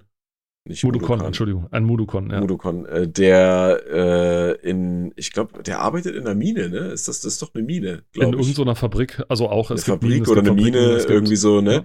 Genau. Und er, wischt, er, er, räumt da auf oder so. Er ist so genau, also er ist, er ist jetzt kein, kein hochrangiger Angestellter äh, oder Produktionsmitarbeiter. Er ist halt einfach, man könnte fast schon sagen, eine, eine Putzkraft oder so. Keine Ahnung, er räumt ja. auf. Äh, Hausmeister hast du gesagt, ne? So in dem Dreh. Ähm, und ich weiß, ich krieg's nicht mehr ganz zusammen. Ich glaube, er wird dann, äh, nee, er wird nicht zum Mitarbeiter des, des, des Monats oder so ernannt, sondern er wird dann irgendwie. Nee, nee, er, er, er, er wischt, er räumt, also im ersten Teil, er räumt auf. Richtig. Und, und belauscht zufällig eine Konferenz von den Chefs dort. Ach, genau, sowas, ja, und er wird erwischt. Ne? Und findet raus, dass die quasi als Rohstoff oder als, um, um die Produktion weiter, weiter anzubehalten und die äh, Produktpalette anzuhalten, finden sie jetzt raus, dass der neue, der neue Rohstoff diese Mudokons selbst sein sollen. Ja? Mm, ja. Und dann ist er total schockiert und möchte natürlich weg und die anderen warnen und am besten dabei so viele mit, mitnehmen, wie er möchte. Ja. Und dann entspinnt sich eben dieses Puzzle-Spiel, was es ja eigentlich ist. Es ist ja ein Puzzle-Spiel, ja, es ist ja, ja kein Shooter oder sowas, sondern nee, nee, es ist ein Puzzle-Spiel. Denn AB kann natürlich hüpfen, laufen und springen in 2D. Also es ist vor mhm. vorgerenderten Bildschirmen in, mit zwar 3D gerenderten, aber in 2D dargestellten Figuren, so ähnlich wie das in Donkey Kong vielleicht auch der Fall war, in einer sehr düsteren Oh, äh, ja, in einer sehr, sehr ja, düsteren Welt, die sehr, sehr düster, sehr futuristisch, aber auch sehr düster ist, aber schön düster. Ja, weil also ja viel, nie, viel unter Tage ist. Ne? Ja, äh, es hat nicht so was Beklemmendes, muss ich sagen, obwohl es halt eine so eine sehr dystopische Stimmung hat. ist Es nie so wirklich beklemmend, dass ich sage, ich fühle mich hier irgendwie unwohl, nee, sondern du nicht, ne? fieberst mit Abe, Abe mit, denn Abe hat ein paar tolle Fertigkeiten, so ein bisschen, er kann zaubern, würde ich es jetzt nicht nennen, aber er beherrscht Gedankenkontrolle. Er kann mhm. andere, zum Beispiel Wachen, gedanklich übernehmen Allerdings sollte er sich nicht dabei von anderen erwischen lassen, denn wenn ja. die mitkriegen, dass die Gedanken übernommen werden, dann äh, schießen ja. die natürlich auf den. Und wenn er die Gedanken wieder loslässt, dann platzen die sozusagen und explodieren. Total krass. Das war ein schöner Kniff übrigens vom Hersteller. Es gibt da so eine dreistündige Serie darüber, wie sie das gemacht haben. Sehr cool von Ars Technica. Also wer das mal angucken möchte auf YouTube oder sich aufs Auto hören holen möchte als MP3, sehr cool. Und der hat tatsächlich gesagt, also er wollte ihn nicht schießen lassen, er fand es doof und deswegen musste er irgendwas anderes denken, aber er muss ja irgendwie, er sagt, er braucht ja irgendeine Fähigkeit, um mit den Feinden fertig zu werden. Ja. Und so ist er dann drauf gekommen, hey, vielleicht können wir ja, er kann Gedankenkontrolle. So, das ist so sein, sein Ding. Das ist sein Ding, ja. Und als zusätzliches Ding kann man noch, weil es auch irgendwie verschiedene Enden hat, glaube ich, ich habe es noch nicht gespielt oder nicht durchgespielt. Mhm man kann, während man auf der Flucht ist sozusagen und sich durch die Bildschirme rätselt, wie man am besten an den Wachen vorbeikommt, die auch wieder unterschiedliche Eigenschaften hat und sehr, sehr, sehr schnell schießen, mhm. kann man des Weiteren noch weitere Mudokons befreien, also seine, seine Kumpanen sozusagen befreien, die auch versklavt mhm. sind. Ne?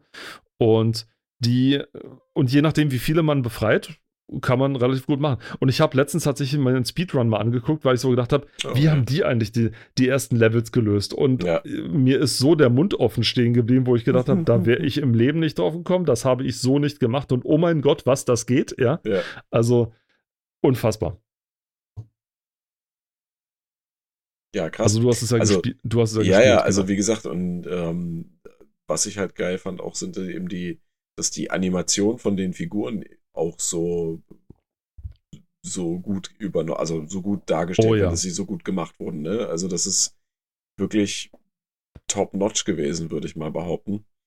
Und ich muss aber halt auch gestehen, dass ich die so neuere Teile und auch so Spin-offs nicht gespielt habe. Ich meine, es gibt ja, ich weiß jetzt nicht, ob das von Exodus oder von Odyssey ist, gibt es ja jetzt ein Remake, ne? Oder ein Remaster. New and Tasty.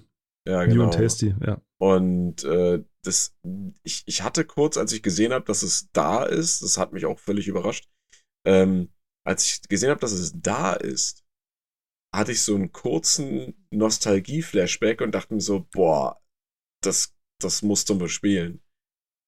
Und je mehr ich mir das angeguckt habe, habe ich dann so gesehen, okay, es sieht halt irgendwie jetzt sehr poliert und sehr modern aus und irgendwie fehlt dann der Charme. Und das hat dann so diese, diesen Nostalgie-Flashback und mehr war es dann auch nicht, auch schnell wieder abebben lassen.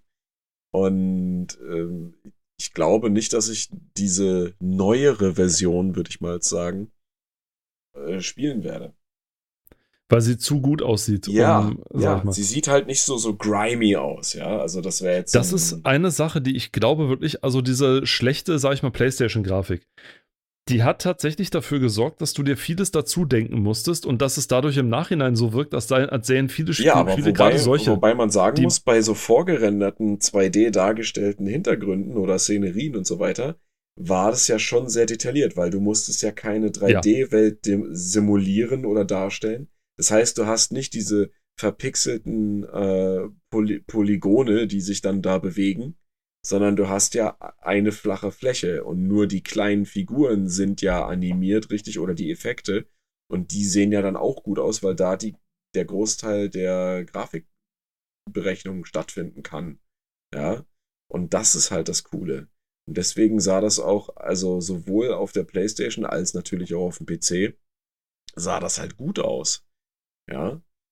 Ähm, aber ansonsten hast du natürlich recht, es gibt einiges an äh, 3D-Titeln, die auf der PlayStation so aussahen, dass du dir halt viel vorstellen musstest auch. Das ist klar, ja. Das wirkt aber auch so ein bisschen mit dem Charme mit dazu und so weiter. Was, ja, auf jeden Fall. Und was bei, bei Apes Odyssey auch noch übrigens es relativ gut gemacht war, zumindest mhm. für, den, ähm, für die damalige Zeit war, dass sich die Ladebildschirme sehr in Grenzen gehalten haben. Also sie haben Stimmt, sehr, sehr ja. optimal, sie haben sehr, sehr optimal mit dem Platz gearbeitet ja. und mit den sehr beschränkten Bedingungen der noch frühen CD-ROM-Konsolengeneration, mhm. dass sie es aber tatsächlich geschafft haben, eine sehr coole Welt mit sehr detaillierten Figuren ja so zu machen, dass du nicht von Bildschirm zu Bildschirm irgendwie erstmal so 10 Sekunden Ladepause hast, sondern dass du relativ flüssig nach und nach. Und das haben sie tatsächlich gemacht, indem sie diverse Dinge gemacht haben. Also sie haben wirklich getrickst mit allem, was irgendwie geht. Das ist der Wahnsinn. Die haben die Original-Libraries von, von Sony oder so haben sie umgeschrieben oder teilweise ausgenutzt. Die haben jeden, jedes Bit an Speicher wirklich ausgenutzt und versucht wirklich genau immer genau dann nachzuladen, wenn du gerade mhm. irgendwas gemacht hast. Also ja. die haben im Hintergrund, so hat sich das Spiel ständig neu geladen und so weiter. Also mhm. totaler Wahnsinn. Also richtig, richtig geil gemacht. Also da haben sie sich wirklich da, da haben sie sich wirklich was einfallen lassen. Und ähm, ich meine, ich kann das zwar jetzt nicht nachvollziehen, weil ich nicht, wie gesagt, nicht PlayStation gespielt habe, aber als ich dann mal gesehen habe, gerade bei Speedruns und so weiter, Leute, die mit einer richtigen PlayStation spielen und nicht mit einem Emulator, mhm. die wie oft teilweise bei Levels nachgeladen werden muss oder wie oft man als Consolero, teilweise vor allem in den früheren Zeiten, mittlerweile hat sich das, glaube ich, so ein bisschen relativiert, ne? Und wie oft man vor allem da sitzen musste, selbst bei der PlayStation 2 noch, und sie gedacht habe, so Loading, so, mh, okay, alles klar. So, und, dann, und dann je nachdem, wie gut es programmiert war, konntest du quasi mal schnell einen Schluck von deiner Cola nehmen oder so. Oder du konntest aufstehen und, und dir noch einen Kaffee machen oder sowas. Ja. Ich ja. meine, gut, der PC ist da jetzt nicht, dass der PC in derselben Zeit oder in der Zeit jetzt unbedingt besonders besser gewesen wäre. Wenn du mal versucht hast, Half-Life mit einer 32 MB RAM Grafikkarte oder mit einer 32 MB RAM äh, Memory Stick ja. zu, zu spielen, das hatte auch Ladezeiten zwischen den Levels von so einer knappen Minute oder so, was wo du auch das gedacht hast, so, ja. ne? Aber, aber nochmal eine andere Sache, ne? was ich auch erst letztens so mitbekommen habe und auch äh, viel gesehen habe, ist, dass auf dem äh, Indie-Markt quasi, ne, so Leute, die teilweise alleine oder in einer kleinen Gruppe so Spiele oder Demos für Spiele programmieren, ne, dass die, dass gerade arg im Trend ist, die Spiele aussehen zu lassen wie PlayStation 1 Spiele. Das ja, ist ein echter, das ist gerade ein echter Trend, ne? Der, also dieser Retro-Trend, PlayStation 1 Grafik. Und meistens werden die irgendwie mit Unity gemacht, habe ich gesehen. Mhm. Äh, also für die, die es nicht wissen, U Unity ist im Prinzip eine, was für eine Art von Grafik-Engine ist die? Na, die ist halt. Es ist eine Spiele-Engine. Es ist free to use, ne? Es ist eine Spielengine gewissermaßen free to use, also für den persönlichen Gebrauch free to use, für den genau, kommerziellen Gebrauch so lange free to use. Ja. Für, nein, nee, für den kommerziellen Gebrauch so lange free to use, bis du eine gewisse Gewinnschwelle über, ja, übertrittst ja, sozusagen, dann der musst du zahlen. Du kannst aber auch schon für Pro-Sachen bezahlen, Richtig, die genau. bieten dann hm. zwar nicht ein paar mehr Funktionen, aber vor allem bieten sie in den höheren Preisklassen noch die Chance, die Engine selbst zu verändern. Ja, ja, also die Spiele-Engine selbst zu verändern, was du in den Vorigen nicht ne? kannst, weil, du, weil du dann den Code bekommst sozusagen. Ja. Genau. Das und, ist es dann aber auch. Und auf jeden Fall ist das gerade in den, was ja für dich nichts ist, aber was ja auch gerade so ein übelster Trend ist, so, so kurze Horrorspiele oder Horrorspiel-Demos, die teilweise echt gut sind. Und gerade wenn die so diese PlayStation 1 Grafik und auch Sound haben, ne, du hast da dann die Musik und Sound, klingt ja dann echt genauso, ähm, dann, dann hat das schon echt Flair, muss ich sagen. Also ja, schon geil. Ich frage mich ehrlich, ob ein PlayStation-Entwickler, der damals mit den mit den, mit den Bedingungen gerungen hat und Ja, geschwitzt ja, hat und sie ja. verflucht hat von oben bis unten, sich jetzt fragt, ob er sich so ein bisschen verarscht vorkommt, weil Ja. jetzt alle diese Jeder Dulli, jeder Die Dulli macht sowas. die, ja. Die er damals verzweifelt versucht hat zu verstecken, dass es so aussieht. Ja. Und äh, das ist dann natürlich so ein bisschen merkwürdig, auch von den Leuten, die halt jetzt früher diese Pixelspiele gemacht haben und sich gewünscht haben, endlich auf 3D umzusteigen, ja. Ja. Und jetzt machen die Leute wieder 2D-Spiele. Äh, Naja, weil es halt, weil's halt eine Kunstform von vielen ist. Auf ne? Wir Fall. haben ne? schon mal das, kurz das ist es gesprochen. Ja, ne? das Das hat ja nichts mit Retro oder nichts mit dem zu tun, Nee. weil es alt ist, sondern Nee. es ist einfach eine andere Art der Spiele, genauso wie es. Comics und, und Bildergeschichten Das und ist, Filme nee, und. aber das ist doch ne? genauso wie Leute, Ja. die, äh, die Öl auf Leinwand malen und dabei dann Bil also Bilder malen und Stile malen, wie sie vielleicht Michelangelo oder weiß ich nicht, sonst wer gemalt haben. Ne? Ähm, Der Batraki ein, kann einfach, das halt ein, ein, einfach weil es halt geil aussieht. Ja, Ja, why da not? sagt auch keiner, oh, ein Retro-Bild. ja, genau. Ne? Das ist aber ja auch Vintage jetzt, ne? Ja, ist totaler Quatsch. also, ne. wenn man kann halt auch, das ist ja das Coole, ne, wenn man sich mit der Kunst auseinandersetzt und dann sieht, okay, man kann in demselben Stil auch moderne Motive malen, ja, das ist ja auch äh, noch wieder was anderes. Und das ist ja in dem Falle dann hier genau das Gleiche, ne? Du machst absolut. in, in einem alten Stil, in einem, oder in einem Kunststil machst du etwas, was aber modern ist, ja. Und das ist halt ziemlich geil. Und wenn man sich dann die Originalspiele von damals anguckt, ne, die ja auch natürlich in der Qualität variieren, ne, je nachdem wer, wann, wie und wie schnell das gemacht hat, ähm, ist es exakt das Gleiche. Ja. Absolut. Ist auch ein sehr schönes Schlusswort gerade gewesen. Wir, wir wollen es jetzt tatsächlich die Playzone 9812 schließen. Wir haben sie jetzt über drei Unbedingt. Folgen behandelt.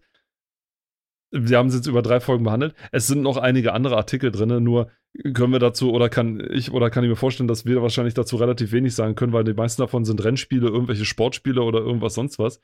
Und da können wir dann nicht zu sehr viel sagen. Es sei denn, wir sollen noch über den, über den äh, Music, über den, über den Musik, das Musikmachprogramm Music äh, sprechen, was aber auch nicht sein muss.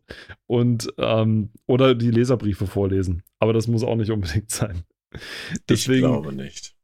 wollen wir es damit hier dann auch mal bewenden lassen. Wir bedanken uns ganz recht herzlich fürs Zuhören. Hoffen natürlich, ihr seid das nächste Mal auch mal wieder mit dabei. Wir würden uns natürlich freuen. Guckt ruhig mal auf cultmax.com vorbei. Die freuen sich auch immer wieder ganz gerne über, über Besuch. Und wenn ihr vielleicht noch alte Spielemagazine oder alte Mhm. DOS-Magazine oder irgendwie sowas mal rumfliegen habt, einfach mal einen Scan schicken. Die Leute sind eigentlich ganz umgänglich. Und fragt die einfach mal, ob sie sowas brauchen können. Im Zweifelsfall können die natürlich sowas gerne in, ihre, in ihr Archiv aufnehmen und sind dann auch sehr, sehr angetan über, über Spenden jeglicher Art. Also entweder monetär oder tatsächlich ähm, m, oder tatsächlich. Und wenn es eine Packung selbstgebackene Kekse sind, Und wenn es eine Packung selbstgebackener Kekse ist, das sei dann darüber freut sich doch eigentlich fast jeder. Jeder. Ja. Genau. Wir, wir übrigens, wir übrigens auch. Also, Ja. wenn ihr uns mal seht und hat Kekse dabei, wir mögen auch Kekse. Unbedingt, weil ihr auch alle wisst, wie wir aussehen. Unbedingt. Wir bedanken uns ganz recht herzlich fürs Zuhören und hoffen, ihr seid auch das nächste Mal wieder dabei. Bis dahin sagen Tschüss aus Potsdam, der Robert. Und tschüss aus Leipzig, der Paul. Macht's gut. Ciao. Tschüss.